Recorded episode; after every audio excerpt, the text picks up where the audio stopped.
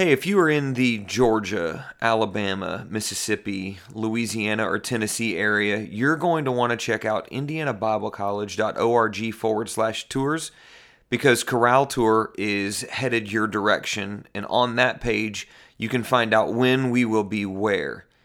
If you're in the Illinois, Wisconsin, Minnesota, South Dakota, Nebraska area, you're going to also want to head to indianabiblecollege.org forward slash tours because Praise Tour is coming in your area.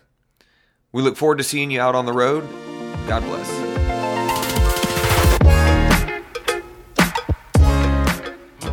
Welcome back to the Indiana Bible College podcast. Today we have a special treat for you. It's always good to hear from our pastor and president of Indiana Bible College, Brother Paul Mooney.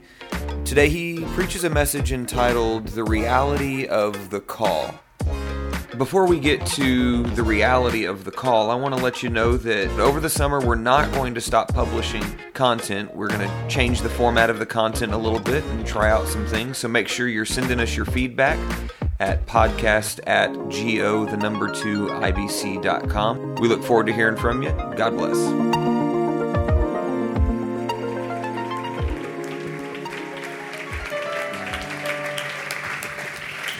Thank you very much. Let's give our praise to the Lord Jesus Christ. Make a joyful noise.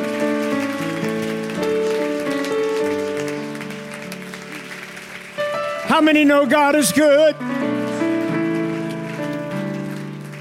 Wow.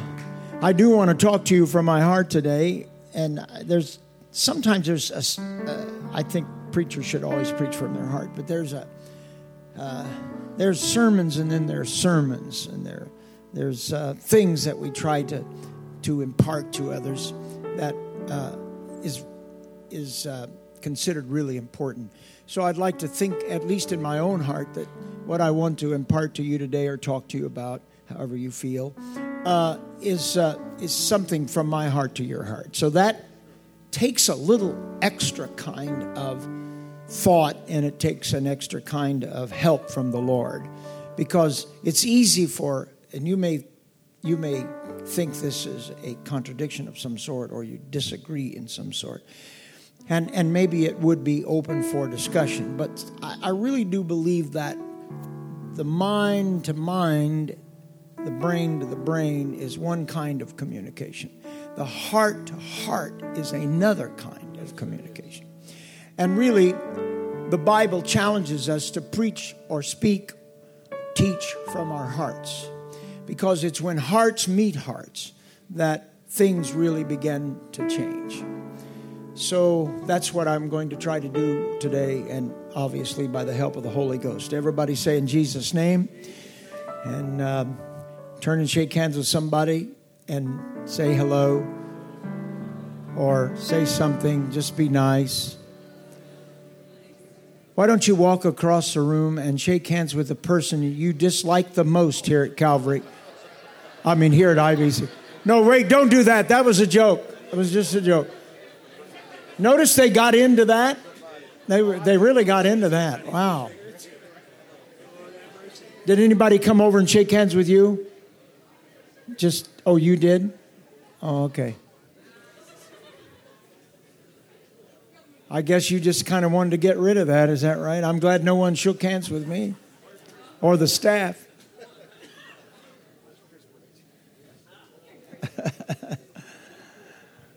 All right, I didn't I didn't mean to start a revolution right there, but All right. God's good, isn't he? You may be seated. This is my cane. I don't call it a cane, I call it a walking stick. Since I've been using walking sticks most of my life. So, this is real sporty looking, don't you think?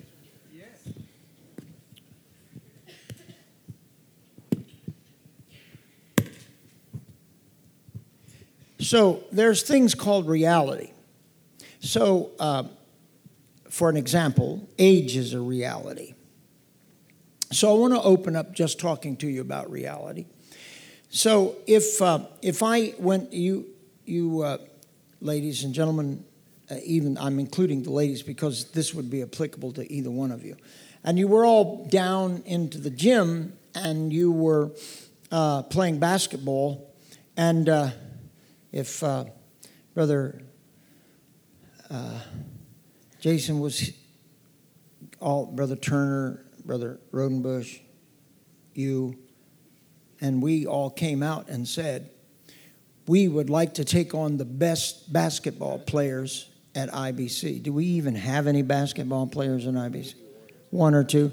I'm not seeing a lot of passion for basketball lately. So men are less athletic than they were. No, no, this is a documentable fact. Men are. Uh, are we live streaming? Oh my Lord! If there's anybody listening online today, please, uh, if I seem abnormal, it, this is the real Paul Mooney. I'm abnormal all the time. So, but anyway, uh, that's a documentable fact. I mean, the research has proven that uh, men, young men, not so much women, because women are actually stepping up to become more athletic and more physical, and men are just starting to wear dresses and things like that. And, it's a whole new world. It's hard to get a pickup basketball game. We're in the old gymnasium, are we not? Which was used for basketball sometimes 24 hours a day. It seemed like. Maybe that's a bit exaggeration, but.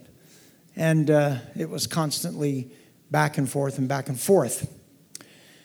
But back to the point if uh, we had a staff of uh, a, a, group of staff players, we don't even have any real basketball players.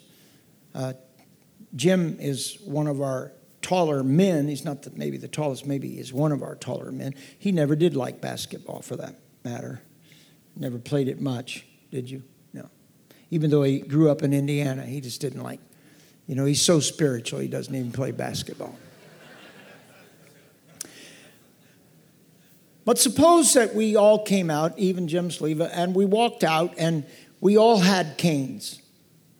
And uh, we were walking with these sticks and we were saying, Hey, boys, would you like to have a basketball game?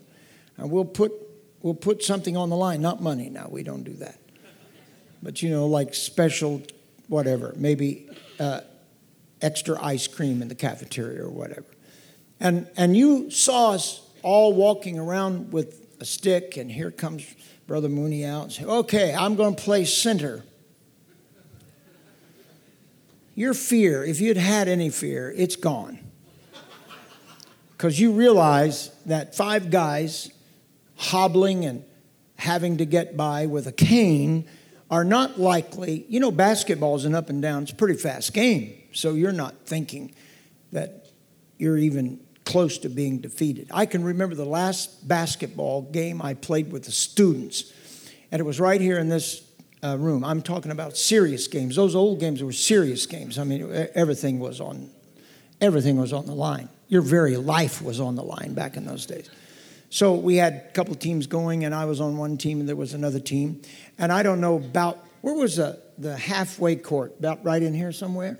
And so we, I was uh, uh, the team that we were up against, the, the defense. So I was, they would get the ball. And before I could get down on the defensive end, they had already scored, which meant that I wasn't playing defense at all. Now it's time to play offense. That's a lot more fun, right? And before I could get back to my team playing offense, they had already scored. And all I was doing was going back and forth across the middle thing there. And I just walked over to the side and I quit playing basketball because all I was doing was I couldn't get down to the defensive end, I couldn't get down to the offensive end. I cheated a few times to just stand down there, nobody even passed me the ball. And I was the president of the college. you know, but if people were serious about winning, they certainly didn't want to pass me the ball. So, anyway, that's the way it all went. So, and uh, thankfully, I really didn't need the cane, and I still don't need it very much unless I'm walking for a long time. But It's called reality, getting older. And so I want to open up your thoughts and, and, and uh, to share w- with us this idea that there is a thing in culture, society, and life that's called reality. It's things that are really real. Our ministries, all of you, whatever your callings are, whatever God has spoken to you about, and much of what God has spoken to the students in this college, which is always true, because God speaks to us, but we don't always fully understand what God wants us to do. We don't get the full picture. And most of us do not, at least early on, share this thing that we call a calling. We don't really understand it, but we know that there's something deep inside of us that God speaks to, something that is really real, that God talks to us about, our hearts. He comes to our hearts and gives us a calling. And those callings are very, very important, but the calling of God has to face the realities of your life. The reality of life is reality. So everything that you see and everything that you touch and everything that you observe, all of those things have significance of some kind. You've got to take a look at life and realize that there are things that really matter age really matters.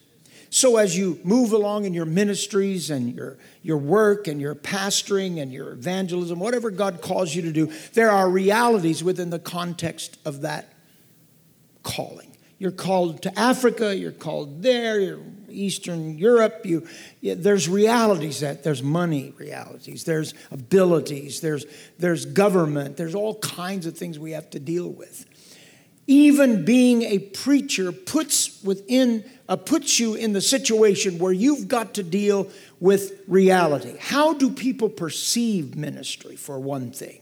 People have their own concepts of what preachers ought to look like, what they ought to think, what they ought to say, what they ought to be, how they should handle themselves. That's a reality. You may wish that would go away, but it doesn't go away. The way people look at you or the way people judge things. People are always judging things. And all of you are under some kind of judgment. And life is a mystery, and the calling of God is a mystery. But it's the most powerful thing in the world, the calling of God upon our lives. I'd like for you to go to Romans chapter 1 and just take a look at this particular verse. Romans chapter 1 verse number one Paul, a servant of Jesus Christ, called to be an apostle. Everybody said called. Called to be an apostle, separated under the gospel of God. I'm focused. This is a calling which he had promised afore of his prophets in the Holy Scriptures. Just imagine what we're saying when we say that we are called of God. That is really profound. A call of God. How many believe in the calling of God? So the apostle says, Paul, a servant of Jesus Christ. That's the reality of the calling. The first reality of the calling is the fact that you become a servant of Jesus Christ. Now, I get a little concerned about young people who do not have a sensitivity, an awe of the calling of God upon your life, the awe of it. Because you're going to be, ministry is not just a profession, it's not just something you're going to go out and do. You're going to have to face a real world with all of its nuances, with all of its this and that and all of its pressure and all of its reality. You're going to have to bring your ministry into the real world where real things happen and real things matter. Now, you may say, I'm not concerned about the way I look, but the way you look matters. You may say, well, I don't, I don't have to bow down to anybody, but whether or not you have a humble spirit matters. And if you don't get some things right, you're going to be like a a preacher on a cane, so to speak. You're going to be hindered if you can't face reality. If you want to play basketball and you are crippled, I did the right thing. I got out of the basketball business because reality took place for me right here in this place. And it hasn't gotten any better, it's gotten worse. The only way I could win a game playing against you with the cane is if I hit you with this cane and knocked your brains out is the only way I could beat you. And I am tempted to do that on occasion when I see a bunch of guys playing. It's just reality. You may not want to dress up, but there's a little thing about the way people look at people. They make judgments. Maybe you don't like judgments, and you may say, I don't want anybody to judge me. What are you, an idiot? People will judge you anyway. It doesn't matter. You can say, Well, I do what I want to do, and no, there's a reality. You can't always do what you want to do. The calling of God is very important. When you are dating, and I'm going to address this both from the female side and the male side, and please, if I kind of get that mixed up, um, uh, don't be too sensitive about it. But if you are going to marry, if you, if you are a male, let's just do the male side, all right? If you are a male and you decide that you are in love with this girl, she's in love with you, you know, even drinking a Diet Coke while you are preaching has a reality to it. Some people, if I did this every night at Calvary, there's some people that would say, I just can't stand Brother Mooney. It don't seem right for him to be preaching up there doing his Diet Coke thing.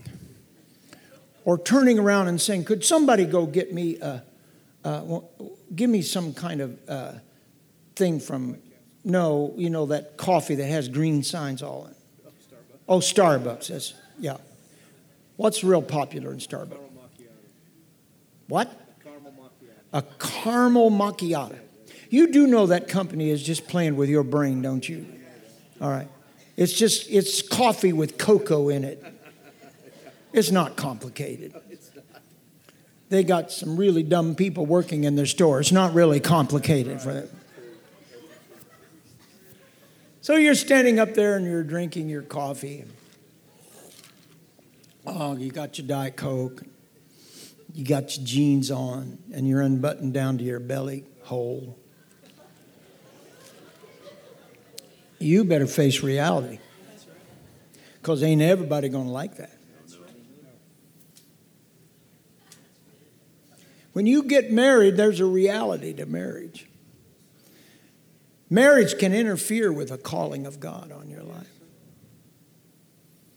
And if you plan male or female, either way, you plan, maybe you're both got a calling of God on your life. Somebody help me now. I'm getting ready to preach to you and you say, Well, I'm going to pick a companion for my life, remember this. You better pick a companion that understands what preaching is all about. And you, any, none of us have a right to misrepresent what a calling is. As a matter of fact, if you're going to get married and you have a calling on your life for ministry, the first thing you need to do is sit down and say, Baby, let me ask you something. Are you prepared to be in the ministry. Because don't marry me and then try to make me into a lawyer or a teacher or something else. Because I want you to know, baby, I'm going to be a preacher and I'm going to go where the Lord calls me to go. And the moment you start trying to be the preacher's leader, you're going to be out of order because we need the present. Paul said, I am a servant of Jesus Christ. This thing matters and your attitude toward your calling really matters. We need some preachers in these last days that know what preaching involves, that understands the sacrifices that are necessary for us to reach this generation. We cannot have the foolish and the unprepared and the unanointed. We don't need any of these uns. And we need men and women when they marry and say, We're going to go into the missions work and we're going to go. Look, you can't play this out just according to your will and your fantasies and your ideas and your wishes. You've got to surrender that calling to Jesus Christ. Paul said, Look at me, I am a servant of Jesus Christ.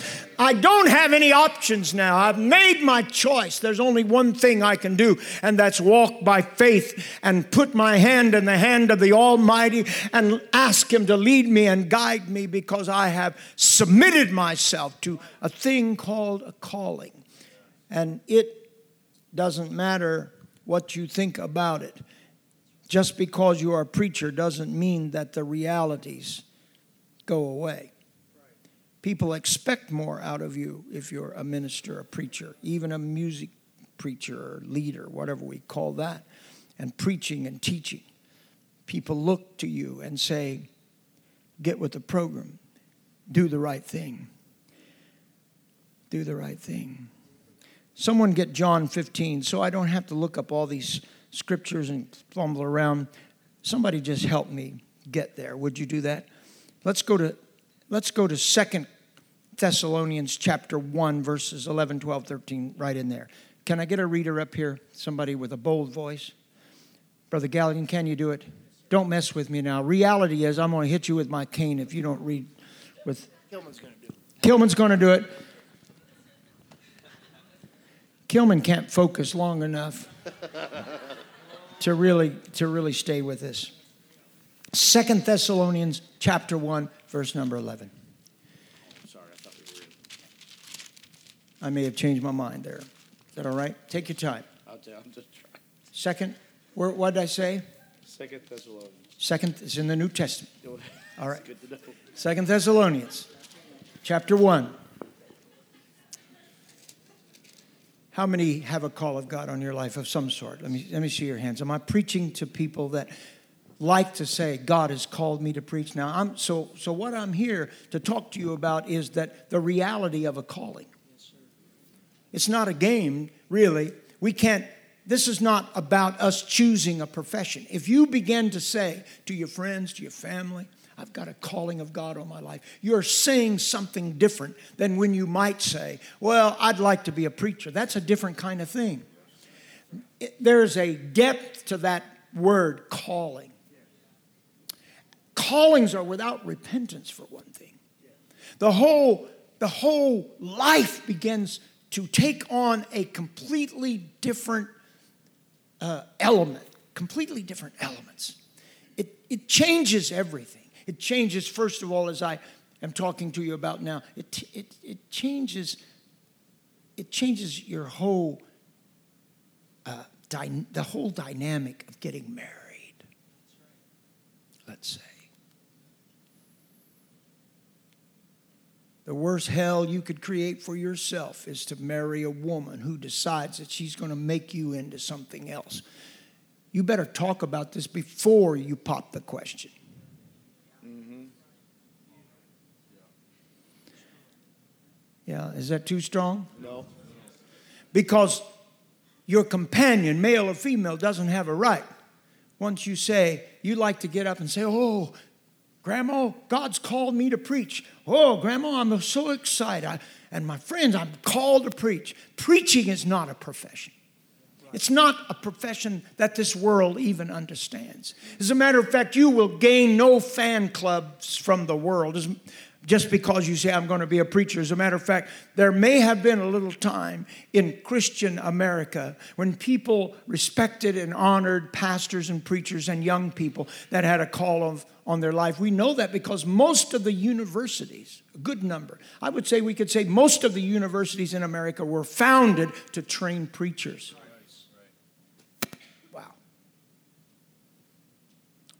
The millions and millions of dollars that were invested in education was to train people that were in charge, shall we say, of the church, the Christian church in all of its forms and all of its different expressions. That's what that's what it was all about. It mattered. Today it does not matter so much. Let's read this little thing here in Thessalonians. Who had that for me? Where was it? Chapter 1. Chapter 1, verse what? You didn't catch that? 11. 11. Verse 11, 12, 13, right in there. Wherefore also we pray always for you. What? We pray for you. Paul said, We always pray for you. We always pray for you. That our God would count you worthy of this calling. Now, let's, let's get into some profundity here. Let's talk about things that are profound.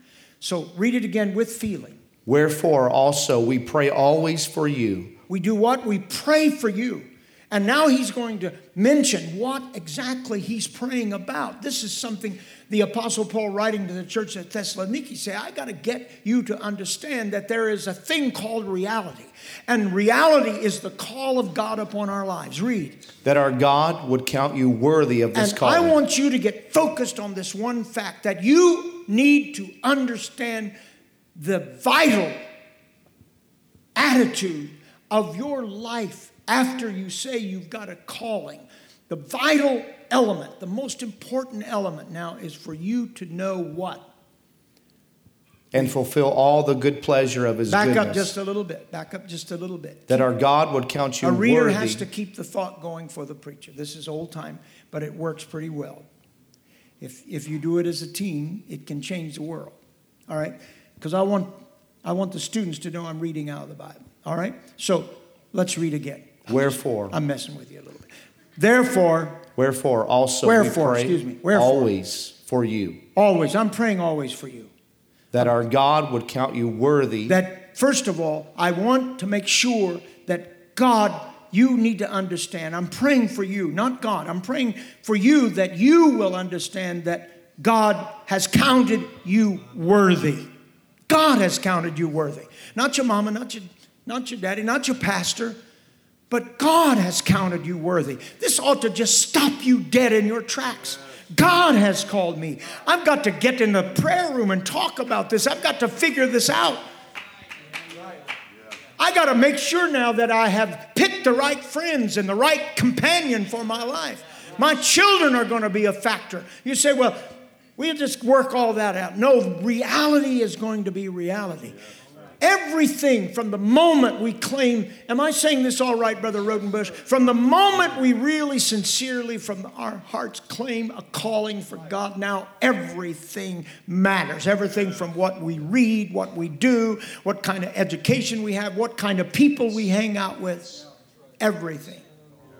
Read. and fulfill all the good pleasure of his goodness. And you have been really blessed to do what? Fulfill all his what? good pleasure of His- his goodness. And his goodness, this calling. Read. And the work of faith with power. And do what? The work of faith with power. Do the work of faith with what? Power.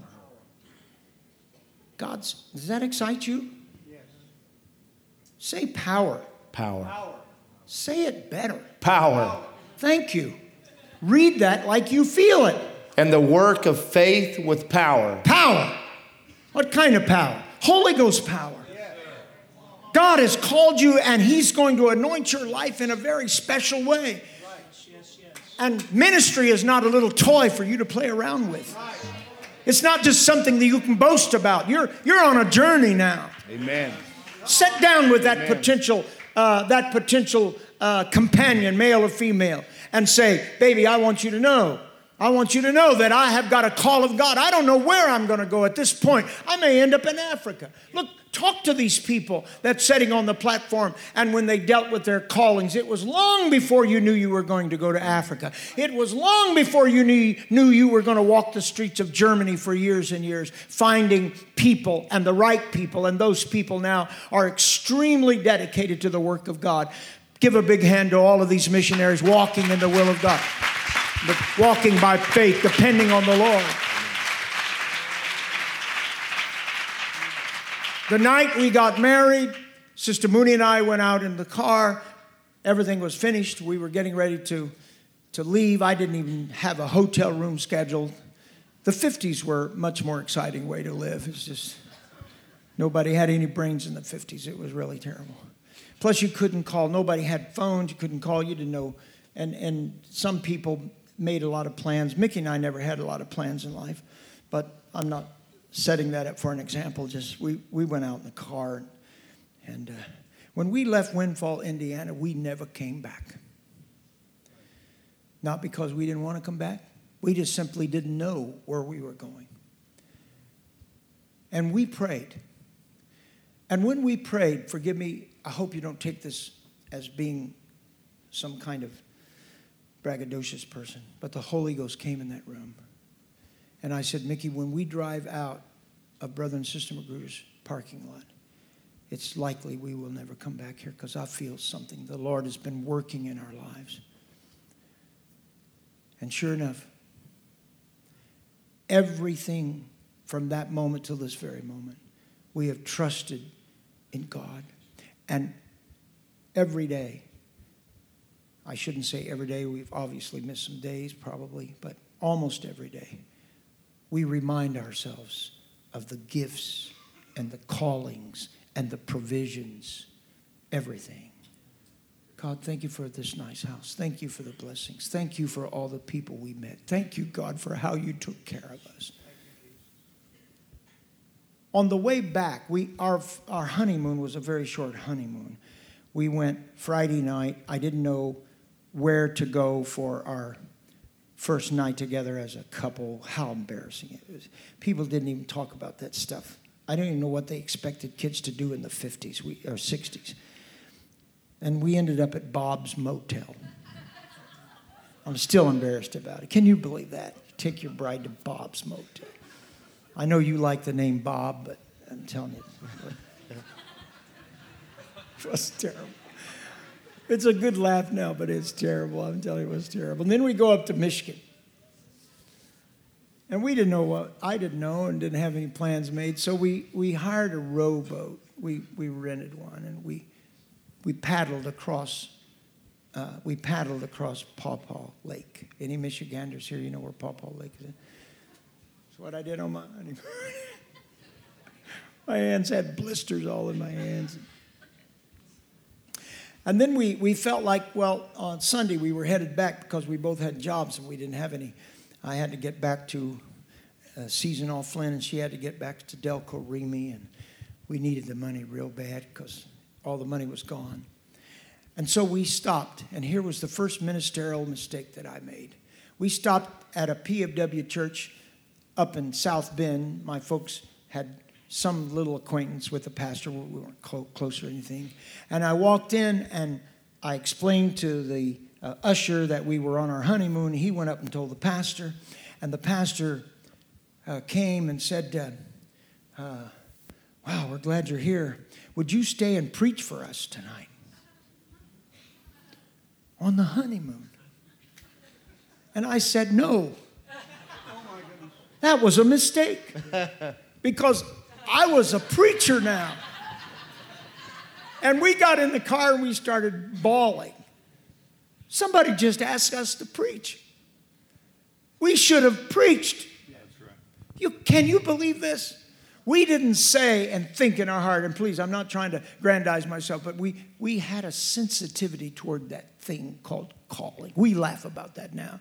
And I don't think God judged us because we didn't preach on our honeymoon. But I'm just saying, there was something about that that still kind of stays in us. And then from there, it was God's direction and God's will and God's purposes. And that's what I'm trying to talk to you about tonight. I've chosen you. Look at John 15 and verse number 16. Mark this, mark this little verse in John 15, verse number 16. And we'll read 16, 17, 18, and 19. What does it say? Ye have not chosen me, but I whoa, have whoa, chosen. Whoa, what? What? What? What? Ye have not chosen me. Try to read that with some feeling, or I'm going to have to fire you. Uh, you got to call a God in your life. Read that with me. Ye have not chosen. You're preaching with me. Think of yourself as preaching with me right now. And w- if you was preaching what I'm preaching right now, and you got to this verse, you know I'm kidding you. yes, sir. That's another reality. You got to have a right attitude that you can be friends and tease one another. All right? So read, read now, like you're preaching, and you know that what I need is some emotion here. Yes, sir. So you're not giving me any emotion. I'll start crying. You start crying here right now. All right. Fake tears. Oh, God, help this man. Read. Ye have not chosen me. What? What? Ye, Ye have, have, not, not chosen what? me. You did not choose me. You think it's all in your hands, but it's not all in your hands. Ladies and gentlemen, your life, once you begin to deal with the calling of God, no longer is your life. Your children are going to be involved. Your companion is going to be involved. If you're marrying a woman that's planning on guiding your life, get away from her now. Don't wait next week. Yeah. Just break this up because you don't want to be a doctor or a lawyer or such. You want to be a preacher. Now that doesn't mean that doesn't mean that there's not other elements of things that unfold in your life and other professions maybe you have qualifications for and you advance your education. Am I saying this right? Because I don't want anybody to take this the wrong way. What I'm trying to say is even though you may develop yourself, what is it that you hold dearest and what is it that grips your mind and your soul even though you may be in a different little situation for a while, but every step that you take fits into your ministry and whatever abilities or talents or education you may gain along the way fits into this calling of God. Ye have not chosen me, I chose you. God said, I chose you, and what else? And what? Ordained you and you. ordained you. That you should go and, And what did I ordain you to do? To go and do what? bring forth fruit. Go, go, go, go, go, go, go, go, go, go. You're a preacher now. Go and do what? Bring forth fruit. Read. And that your fruit should remain. Bring forth fruit, and your fruits, the kinds of things you're trying to accomplish here, are eternal things, things that remain. What I'm trying to do right now, by the help of the Holy Ghost, is to preach you out of your own selfishness, to preach you out of your own concepts, to preach you out of your own feeling about your destiny, to help you to put aside every weight and every sin, and to stop thinking about what you're going to do and what kind of ministry you're going to have and where you're going to pastor. That's not what God wants from you. He wants you to yield to Him. He called you. You didn't call God to walk with you, God called you to walk with God. And He expects you to put your hand in His hand, put your calling in His hand, put your family in His hand. Put your put your marriage in his hand. Put your thinking. You're not mama's little boy anymore. You're not daddy's little little uh, baseball player now. You are a preacher. You are a man of God. You are a person that stepped into a place, a spot, a calling, a calling. Amen, amen. You didn't choose God. He chose you to bring forth fruit that your fruit should remain. That read, read, Whatsoever read. ye That shall whatsoever ask ye shall of the ask Father in of my the name. Father in my name. He may give it you. Now, what is that? That's a relationship. Yes. So we're building now from the day of that calling a relationship, a relationship with one who has called him to be our leader and commanding us to bring forth fruit that will remain. And if you will do this, whatsoever you shall ask in my name, he will give it to you in my name. Hmm. That's a complicated challenge, but it has to do with functioning, walking within the context of the reality of God for your life. Wow. It is all profound. It is very, very important. Could I tell you something? Activity, just activity, church activity is not the same as accomplishing something with your life. Oh, they're going to give me a singing part in the choir. So what? Oh, they're going to let me preach at the youth rally. So what? It's not about those little things, all of that that you think. What you need to do is to. Am I in the Bible here? Read that again. I think I, I don't think they, they I don't think they think I know what I'm talking about. I'm, I'm preaching to you and I'm not on a cane right now. Listen to me. Because if you don't listen to me, I'm going to take my cane and hit you on the head with it. Because you got to accomplish something. And what does God want you to accomplish? Fruit that does not get spoiled. He wants real church. He wants a real moving of the Spirit. We have never faced a day quite like this day. I know you hear me say that a lot. And am, am I out of time? No, sir. Okay. We, we, you know, you should know at least, hopefully you do know, that you are facing a kind of culture collapse that probably we could say, certainly in the history of the United States. Now, it's happened to other places. So we know how to look at what how to look at this day and this moment because we know how a moral and spiritual uh, decay looks like. We can look in Europe and see it. We can see it in uh, many places in South America, and we're seeing it in America right now, right here in the United States. And you're living in that kind of world. You've got to step up and say, Lord, help us to build some churches that will last and that can fight through the darkness and overcome the circumstances that we have in this particular time. And we want to accomplish something.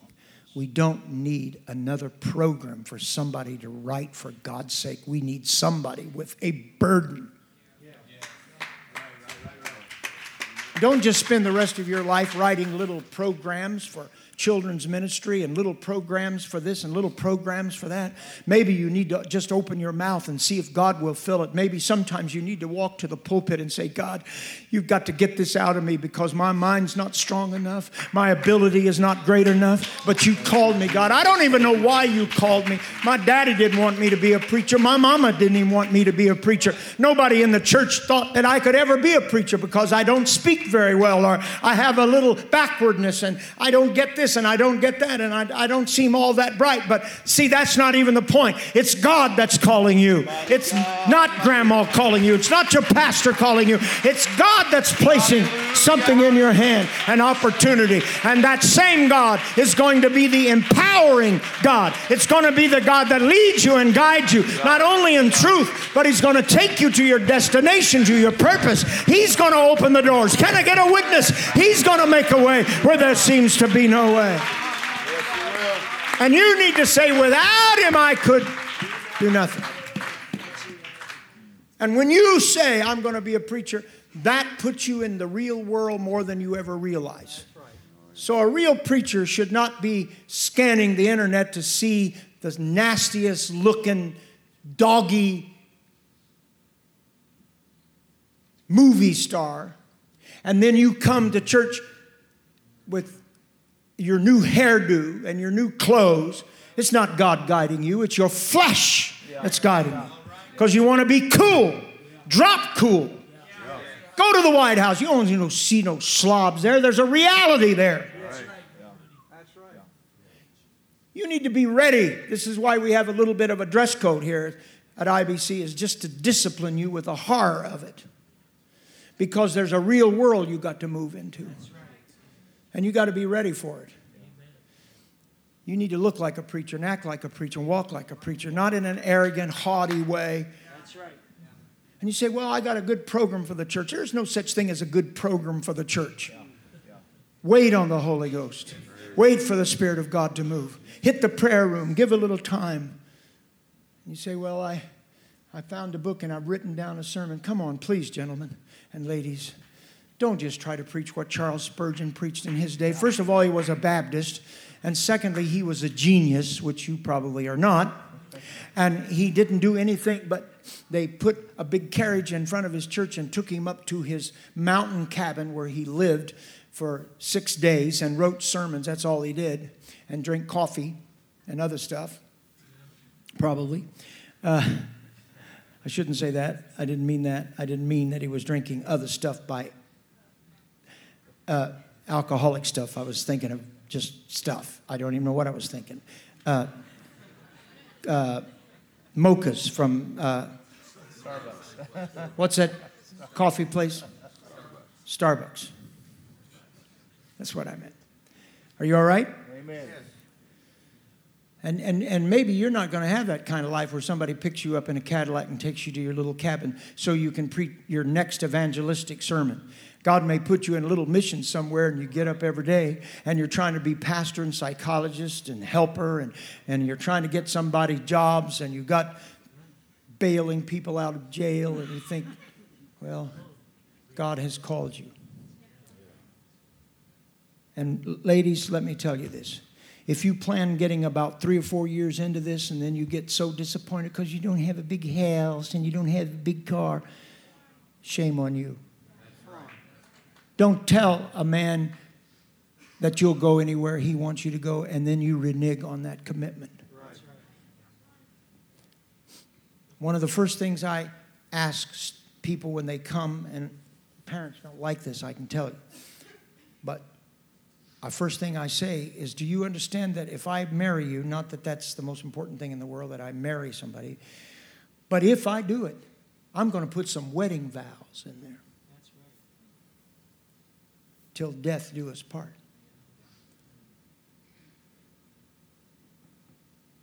You've not chosen me, I've chosen you. Right. So let's get this settled in our minds that we've got to accomplish something. We need a burden. We need to live, live in reality. God has chosen us. Amen. It's profound. It's just unbelievable. The calling of God upon. Exodus 14, verse number 13, and I close. Have I made any sense at all today? I'd like to tell you more stories. It's not bad to to tell stories. You say, well, how did it all happen? Well, somebody said, would you go up and preach at a uh, church in Muskegon, Michigan? And yeah, we'll go up there. We'd just gotten settled down in our little apartment and we still had our jobs. And uh, I worked with a man named John. Is it all right, just a little bit of story? Mm-hmm. And uh, John was a genius. He was really genius. And we, uh, we would stay after work to try to figure out a little company called Seasonal Flynn. And I worked there right after I got married. And John was such a genius. And he uh, kind of put his arm around me. He was like a Jim Sleva, but not quite as smart as Jim Sleva. But and it took hours to to manufacture the products of aluminum products put them in the trucks. And they had stickers on the sides of the doors and, uh, and the windows and other products that they made out of aluminum. And um, uh, so when they, when they was looking for something that needed to be shipped to Omaha or Chicago or New York or wherever, they had to go and read these tags, and it took long, long times. It took hours. So we stayed after the uh, after the bell rang, and uh, we started, John and I started working on couldn't we figure out a way that we can load trucks faster? And it just dawned on us that what if we said everything going to Chicago is red and everything going to St. Louis is yellow and everything going to Pennsylvania was green? And we went out with our own money and we bought all these stickers and we color coded them and we had them printed. It took us several days, about a week. And then we started going down and teaching without any had any advice. We didn't talk to any supervisors. We just got all the people and uh, we put them together and we trained them behind the scenes. And all of a sudden, we started putting up these stickers, and we were loading trucks because we had a truck going to such and such a place. All we had to do was find, we didn't even have to look at the numbers or anything. All we had to do was look at the color. It changed everything. It also changed my life. Just that one little thing. Because at the same time that God was trying to call Mickey and I to quit our jobs and to go on the evangelistic field, at the same time, the president of Seasonal Flynn in Pennsylvania offered me the job of opening up a brand new factory along with my friend John in Lebanon, Indiana. Tremendous money. At the same time, money, position. The one thing was a devil thing, and the other thing was a God thing. And if you think that's easy to deal with, it's not. But to top it off, I get a call. I get a call from the guy that put me in the radio business at 15 years old. Sportscasting, man on the street. It makes you very, very popular in school to be a disc jockey or to be a sports announcer. And that's what I did, even though I was going to church my mother was praying every day. The day I walked out of the studio, the guy was throwing uh, those big platters. What, what were they, 33 and a half? and he was throwing them like saucers, and I was ducking. He was splattering all over the room. He was cussing me out because I decided I wasn't going to go to church that morning. I was working the microphone, and but something got a hold of me. So then I got an offer, two offers. But there was a call. There was a call. This, this was tough things for young, kind of stupid people. This was after I married now. I'd already quit the radio, but the radio guys was calling us and asking us to come back. So we had two great offers. But ask me how I feel about it now. Thank God for the wonderful privilege to say yes. He chose me. That changed everything. And from that day, when we settled it all, whatever it was, no more story, but there were a lot of little things. But we've never been disappointed. Can I get a witness? Amen. What about you, Brother Sleva? What about you, Brother Turner? What about you, Brother Rodenbush? What about you? Are you kind of glad that you followed that calling? Because you never could find in the world the same wonderful privilege that God gives you. He chose me. Mama, I know what you wanted me to be, but God has got something for me. It don't all come into focus in one day. Matter of fact, some things God has already spoken to some of you. I would advise you not to tell your friends because they won't believe you. Just hold it in your heart and wait on the Lord. Stand with me. I've preached too long, I'm sure. Thank you for letting me talk to you about the calling. Now, one little review.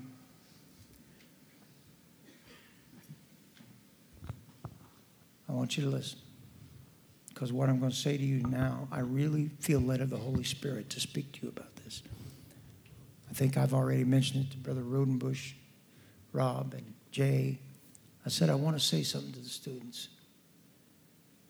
Don't plan to get married and shift your focus away from real callings. Now, you, you, it's possible you could have a calling that you think it is a calling but maybe as you go through life, you'll see, well, it wasn't a calling. Because sometimes there are emotional factors that play in. There's a real life out there, and you're going to live it, and it will have its wonders and struggles. And you got to face all the realities. You may not be so talented. You may not. You may be kind of on a cane trying to play basketball, whatever. But wait on God. He'll be with you. But if you're going to make this calling, make this calling and election sure. So you know this is for real. And we're not going to look back. So, just so we can kind of break the cycle of, of uh, coming forward, not that there's nothing wrong with that, I do it all the time. Right where you are, let's not even move. And lift your hands up to the Lord. If you if you you may not have a direct calling yet, but you've got something working inside of you. I want you to just pray and say, God, here am I, Lord. Can you pick a song for us? And let's just sing this song.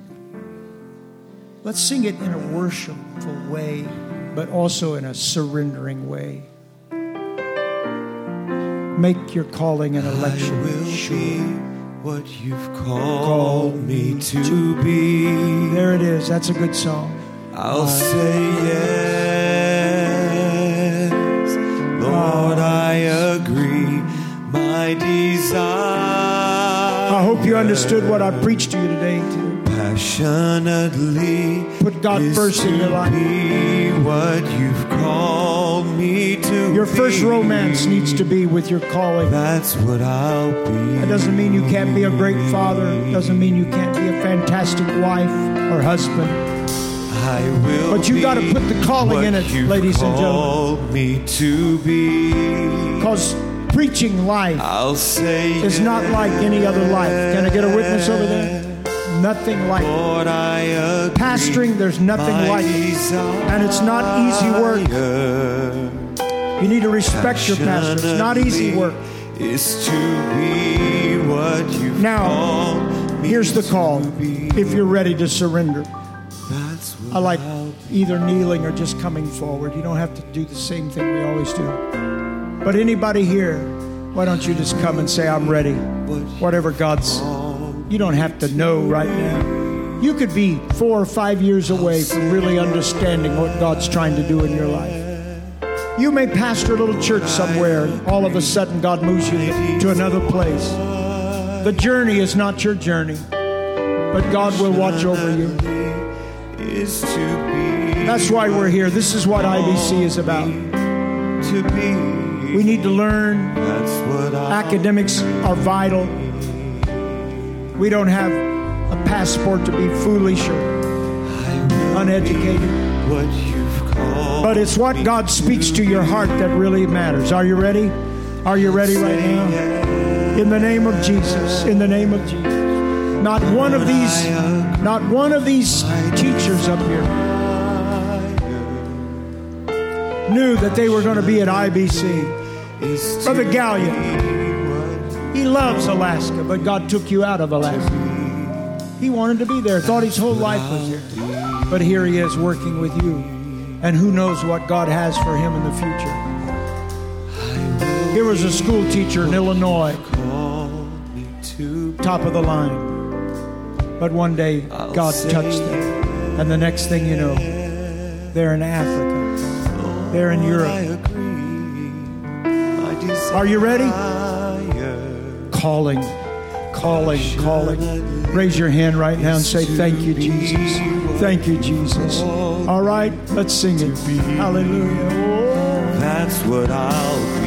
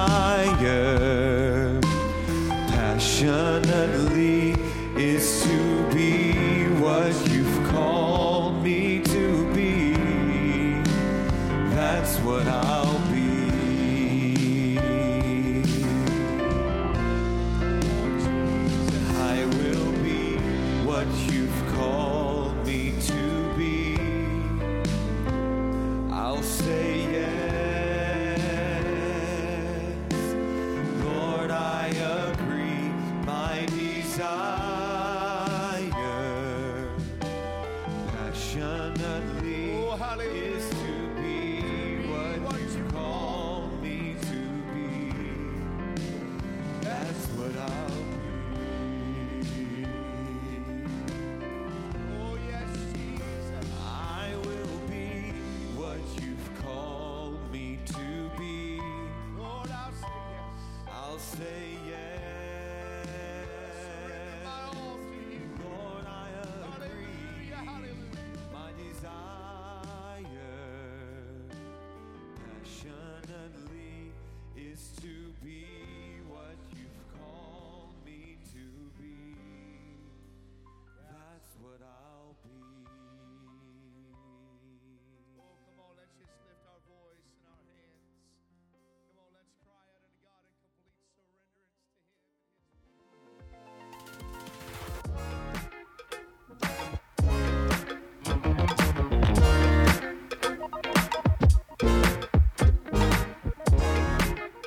Hey, if you are in the Georgia, Alabama, Mississippi, Louisiana, or Tennessee area, you're going to want to check out indianabiblecollege.org forward slash tours because Chorale Tour is headed your direction. And on that page, you can find out when we will be where.